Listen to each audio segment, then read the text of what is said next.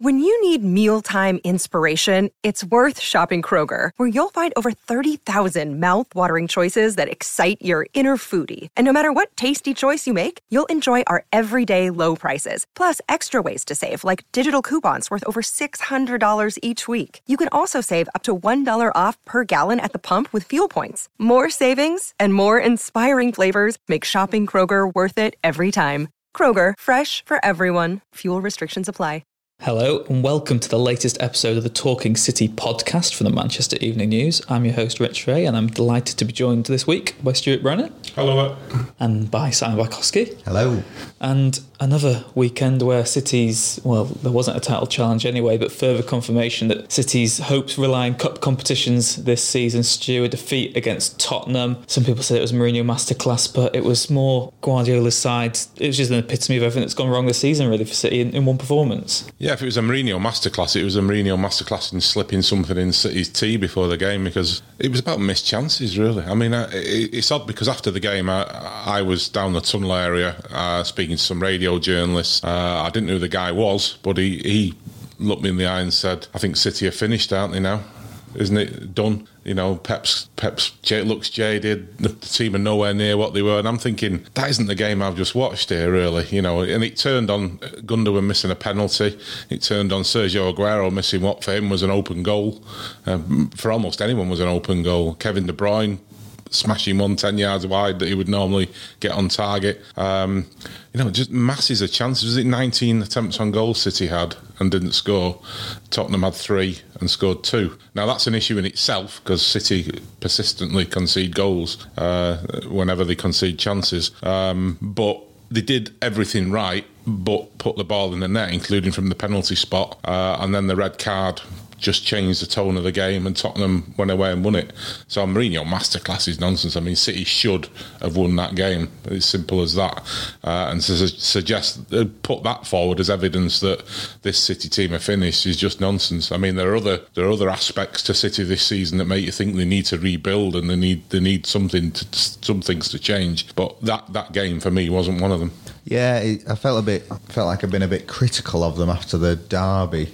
Um, because they had made it through to a cup final after all and limited United to a few chances. But the point then was that they they had loads of chances and couldn't score, and they didn't give up many chances, but they conceded from from the, the chances that they gave up. And City are just in this no man's land for us to try and describe what's going on, really, because you can't explain why they're missing so many chances, why they're conceding so easily. Um, you know, the they're going to finish second in the table.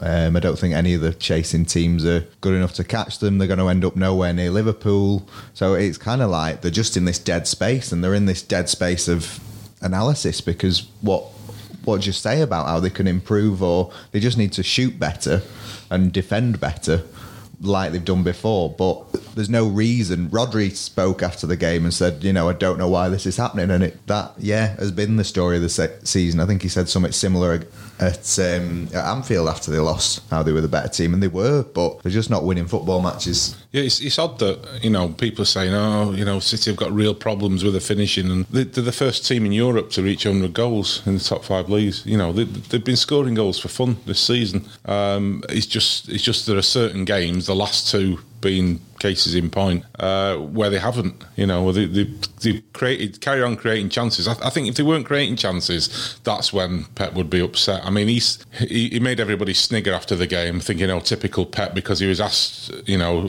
they were locked in the dressing room for forty five minutes afterwards, and he was asked about it. Pep, and he said, uh, "He said, no, no, I'm not upset. Why would I be upset? I'm proud of my team. I'm proud of the way they played." And everyone sniggered, but I think he probably was. You know, he's not happy about the finishing, and he's not happy about some of the defending, and he's perhaps not happy about the the lead up to the red card. You know, the way that the, the sloppiness, um, which has been evident at times this season as well. Um, but I think in terms of the way his team played and the way they controlled the game for long spells, and some of the football they played, I think he will be quite happy with the with the performance. Yeah, it was the first time uh, in Guardiola's reign that City have not scored in back-to-back games. Uh, so I guess the one aspect which, I mean, the winter break's coming up, that two weeks off might actually be something that City need because this maybe fixture congestion might be getting their heads. The fact that, I mean, from City's point of view, you probably do want a game at the weekend to try put out your system, and we'll get onto West Ham later on. That could be perfect opposition for them. But do you think there's any,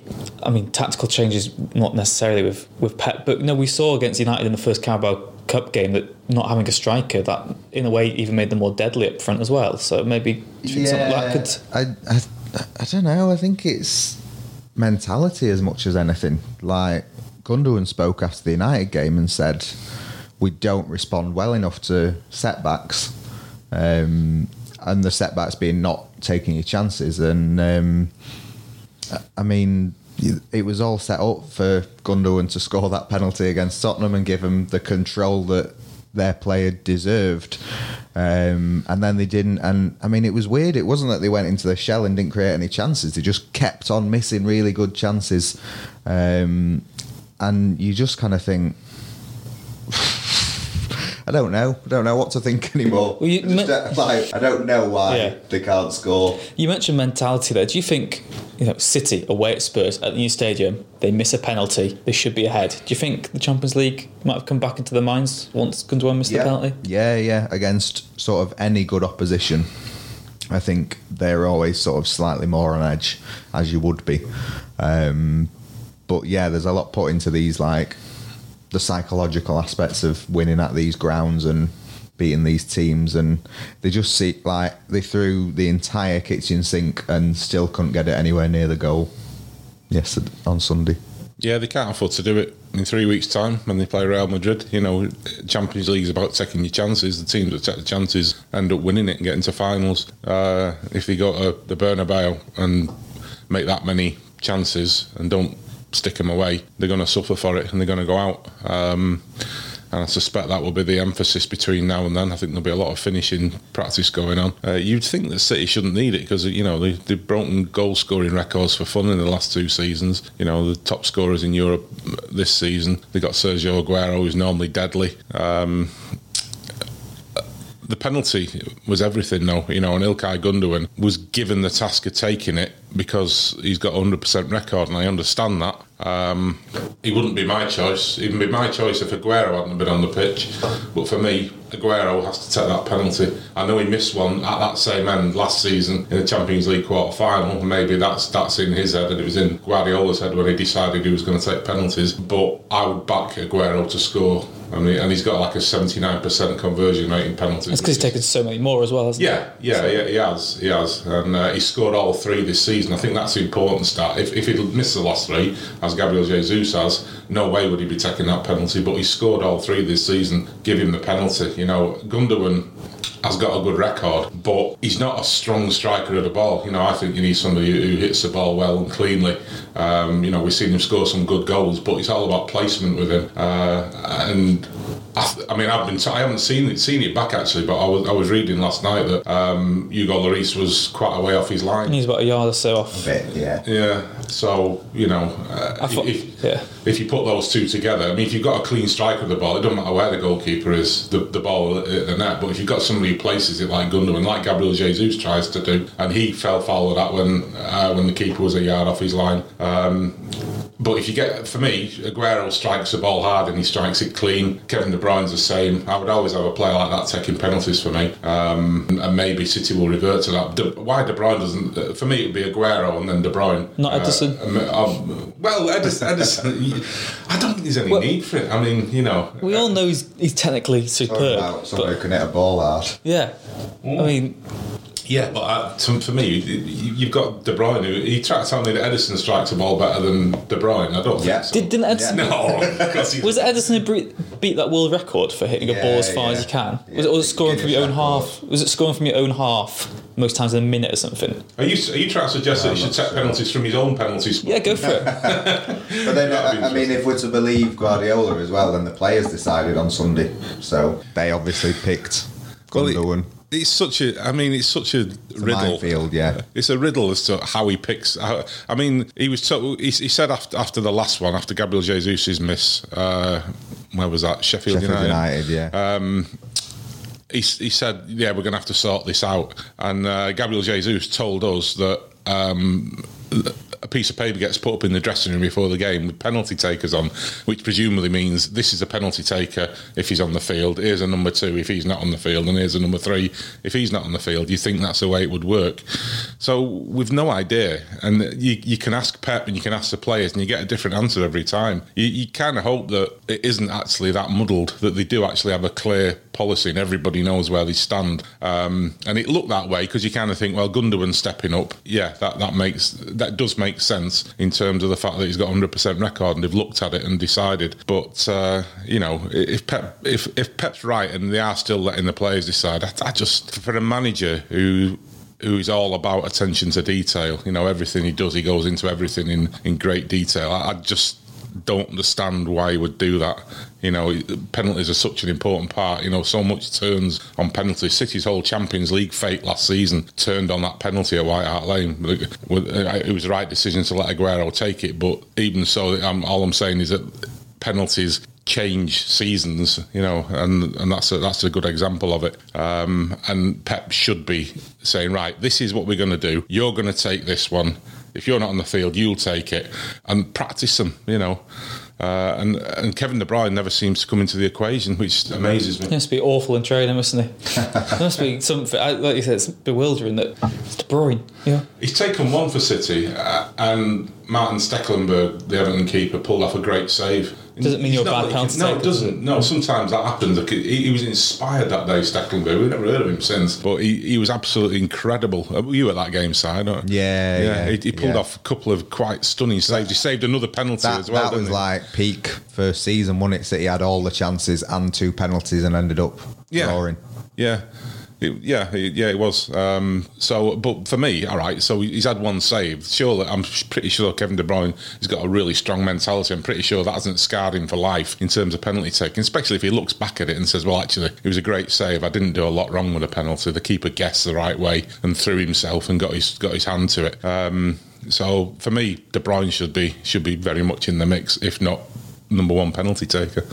So we were speaking just before we came on there, and producer Ash said, Let's talk about Raheem Sterling. Um, fans do seem to be maybe a bit divided on his form lately. Uh, as Stu said, he's now looks like he's got an injury as well. So, what have you made of Raheem Sterling as of late? He seems to be very consistent in the lineup still, and Pep Guardiola's obviously got faith in him. But the longer it goes on, the more maybe you, you question yeah. whether he needs to be just taken out of the limelight for a bit. Yeah, I think he had a an excellent goal scoring record up until about November and then his form has kind of tailed off since then. Certainly, his goals have tailed off. Um, I do. It's not all about his goals, as anyone who's watched the England team will know. He does do a lot um, off the ball, but certainly in the last month or so, he's just not looked to be at that level. And I think Guardiola's kind of said that he has played a lot of times. Guardiola always says that Sterling recovers better than any other player he's got in the team. So he, he always knows if he's got a busy Christmas or whatever, he can put Sterling in every game. He can just keep him running. Um, and there won't be a problem, although now he's injured. But um, I think, yeah, he's just not looked right. And these last few games, um, I mean, both legs of the Carabao Cup semi final, he missed some shockers. He missed um, at least one against Tottenham, and then he sort of put too much on that ball to Gundogan um, again, it, it was just like everything did look easy and natural for him at the start of the season, and now it looks like a lot more difficult to to do things. Uh, I mean, it's tempting to make a connection between the three things here, in that Pep thinks he can just play Sterling time after time after time because his physical powers of recovery are good. But you, any footballer you, you, you, talk to, you talk about the Christmas period, and they don't talk about the physical. Physical, they'll, they'll play every time. Um, but it's a mental thing. You know, it's getting yourself up mentally for every game, and then you've got after the game, you've then got to get up for the next one in two or three days' time. It's tough, and I think Sterling's looked flat um, and I think that might be the reason he's played and played and played. And Pep knows he can rely on him, uh, although he hasn't been great. Uh, but with Leroy Sané out, he's not an, an he's not a natural left-sided alternative. Um, but I think that if you do keep playing and playing and playing, uh, we we know that you do become more susceptible to injuries. And all of a sudden, he's picked up a hamstring. You know, hamstrings happen a lot at this time of year because you, you know the pitches are a bit heavier uh, and you're playing more, and it's tempting. I mean, Sterling's rarely injured, and all of a sudden he gets one late in a game when he's when he's he's just played and played incessantly. So for me, his, his flat form is probably down to the physical, uh, sorry, the mental aspect of, of playing and playing and playing. And perhaps his hamstring injury now is down to the physical uh, strain of playing and playing and playing. Um, it, it, looks like he's out for two to three weeks, um, which puts us right on the cusp of the Real Madrid first leg. So he'll be a big miss. I mean, the, the the other side of that is that Leroy Sané might be back, you know, and, and firing by that point, which, which would be great timing for him to come back and, and, and go up against Real Madrid because I think he could, you know, a, a fully fit and and and firing Leroy Sané would be a, a, major weapon to have in the Bernabeu. I, th- I, think you know just as much as Sterling would, perhaps even more, because his, his goal threat is uh, is perhaps a little better when he's on form. So when you talk about the Real Madrid game, and uh, we, we've seen Real Madrid be awful in the league but win the Champions League before. We've seen it twice in succession. In when it comes to this City form, do you think it can be used as a positive that the complacencies will be gone when they get to the Bernabeu? There's no room. They know exactly what they need to do. Maybe if City were winning every week, every week in the league, they're not going to win the league anyway. Yeah. Maybe in a weird way, it might be good that City have had this harsh reality check so soon, but with time to recover still. Yeah, I mean Guardiola. People have been saying for months on radio stations and whatever, like, you know, toss away the league. Who cares about the league? Just focus on the cups. And Guardiola's view is that if you're playing well in the league and winning every week, then you'll be in the right mindset to to go and win knockout games. Um, they haven't been playing as well as they could have done, or they haven't been getting the right results at least. Um, I think it's going to be a really big test, like probably one of the biggest test they've had during Guardiola's time at the club because um, they're not used to drawing such big teams and they've not shown in the Champions League that they can have that mentality and pull out a performance that really. Um, really shows that they're a team that can win the competition. I mean, they, they've bullied some lesser teams and they've absolutely battered them off the park. But I can't think of a knockout game against Tottenham or Liverpool uh, where they went out, or Monaco, um, where they've kind of given a performance where you would think, yeah, that's a team that can win the competition. So they're more than capable of doing it at the Bernabeu, but we haven't seen it from them in four years. I know it's a long way away, but if City weren't to beat Real Madrid, what do you think that means? I mean, you've heard the, the doubters of Pep Guardiola after they've lost to Tottenham in a game they've absolutely dominated, but for Pep, do you think how how how do you recover from such a, a setback and the, the prospect of a trophyless season? Well, I don't think it'll be a trophyless season. I think they're pretty strong favourites to win the Carabao. In terms of the two big ones that, that City are looking at, yeah, you're right. Um, I don't know. I mean, it, happens. They've had two fabulous seasons. The third one was always going to be tougher. I know. I know. Pep won hat tricks of titles with Barca and Bayern, but the Premier League's different. You know, the Premier League uh, uh, will throw up a Liverpool. It'll throw up teams like Leicester, who, who are very competitive as well. And you know, we, we know the strengths. There, there are umpteen, umpteen clubs who are all have all got an eye on winning the Premier League. Uh, some aren't good enough at the time at, at the moment, but you know, we, we, all know that in years to come they will they will be good. The Premier League is so much more competitive in that regard, I think, than La Liga or or the Bundesliga. Um, so if if they finish without if they finish without the Premier League, there's not a lot you can say. I mean, even City at the best in the last two seasons will be trailing Liverpool at this point. I think the the, the team that, got 100 points will be five points behind at this stage of the season. Last season's team, which we all we all thought was fantastic, they'd be something like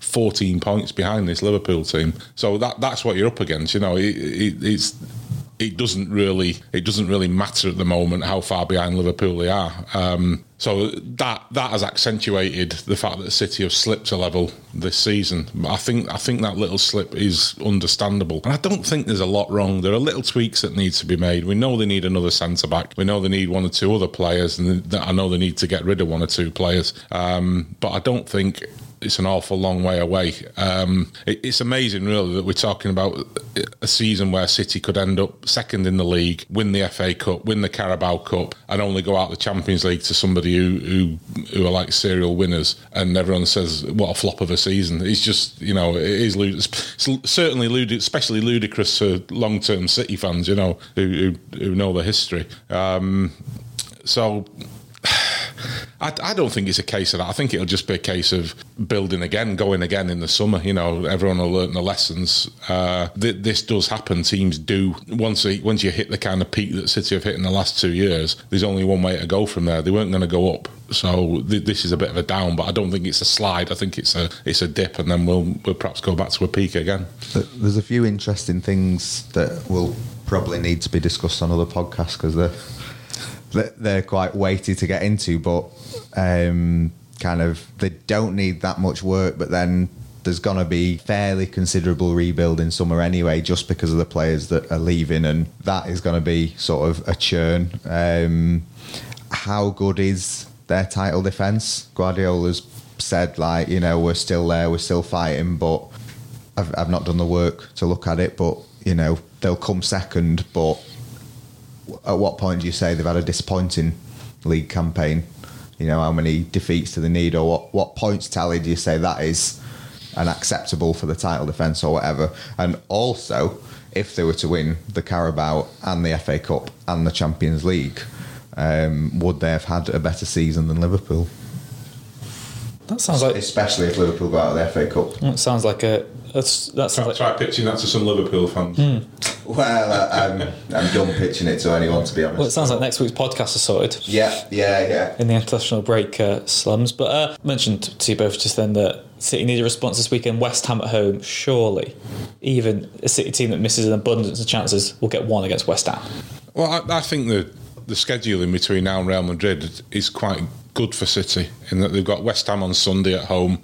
You would think that City will win that, perhaps score a few goals, which will get them back in the, the frame of mind of, of hitting the back of the net. Um, and then they go to Leicester, which is a difficult game just before Real Madrid. Um, but it, you know, it's a kind of game that you'd ex- you'd expect City to go there and put on a performance. Leicester will will have a go. Uh, and I think that'll that will suit City as well, and and it will be a perfect game to get them in the right frame of mind for Real Madrid, uh, and they've got plenty of time from now until until Real Madrid to, to be out on the training ground to get a bit of rest when it's needed in the winter break. Um, I, I think the timing of it, the time of the winter break couldn't have been better for City in terms of going into that Real Madrid game and in terms of the two games uh, they've got between now and then being just right to, to sharpen them up a little bit and just ready for, for going, going to the Bernabeu. I mean, we talk about City's problems and I've talked about all these things that City need, and you look at where West Ham are at, and it kind of puts it in perspective as to, you know, the reality check. That's yeah, needed. you know, there's there's still a lot, rem, a lot of remarkable things about this City team, and they're they're in a different ballpark to to West Ham. Who comes in for Raheem Sterling this weekend for you both? I'd play Foden. I think he's been un- underused again last few weeks. Um, having shown at Arsenal that he can play wide left, I think I'd I'd play him there because if you he's only had two league starts this season, and we're getting to the point again where if you don't start playing him, then he's going to be uh, sort of considering his uh, his options. I think. Yeah, yeah, I'd, I'd agree. I mean, I was I was going to say. Um, Bernardo, but yeah, it's probably a better option. Foden. Um, I think Mahrez will pay the price on the other side for his his terrible short corner routine, which which led to Zinchenko's red card. Um, Pep's shown his displeasure at Mahrez doing that kind of thing. That's one thing that's let him down this season. He's had a good season, Mahrez, but when he's facing his own goal, he can be an absolute liability, playing the ball backwards aimlessly into spaces. Um, and, uh, and Pep has dropped him when he's done that in the past. He's substituted him and he's dropped him when he's done that in the past. So I think Mahrez will, will go from that side. Um, Bernardo is the obvious one to, to fill that, that gap. And then, uh, yeah, Foden Foden on the left would be a good shout. Actually, he needs to. He needs more games. You know, we talked about him stepping into David Silva's boots. Well, when's that? That needs to start. He needs to start before this season's over. I guess on the fact that City's title challenge is long gone, there's nothing to lose, is there? There's abs- and there's no excuse now for Guardiola not to play Foden in the league. No, certainly in games like that where City are going to going to be on the front foot, they're going to have seventy odd percent possession. You know, it, make, makes utter good sense just to, to play him. It's kind of like a halfway house. Like no one's saying play the under 18s or the under 23s for like the, the whole Premier League season. But if Foden, Garcia, Harwood-Bellis, Doyle, uh, and others are going to be a, a part of the plans for next season, and Foden is being, we keep being told that they're not going to sign anyone for David Silva because Foden is the one. Well, you know, if he's good enough to be in that, to be considered as that, then he should be starting more games. His chances are going to get squeezed again, of course, because Sane's on the brink of coming back as well. So once he's back in, he's you know he's got even less of a chance of getting a game. So, but, so getting all uh, teary eyed here. Uh, both going for wins this weekend then? Yes. Com- Yeah, I think there was they played on the opening day at West Ham, and there was a great quote from Mark Noble in the program saying it was like the best time they could play. Oh, yeah. probably. And you haven't warmed saw- up yet. Yeah, you saw what he meant, but they lost five 0 And the VAR chaos and the penalty chaos and all. Yeah, and uh, yeah, you would say something similar could be on the cards if they finally learn how to put the ball in the net. Well, we shall see if they finally to learn how to solve their striking woes. Uh, Si, Stu, thank you very much for joining us this week on the Talking City podcast. We will be back again next week to reflect on the game against West Ham and get through some of the meaty subjects that Si offered up earlier. Can you leave me off that one then? Uh, don't worry, we'll make sure you're off that I day. don't really do meaty. Please do leave a like and subscribe if you haven't already, and we'll see you again next time.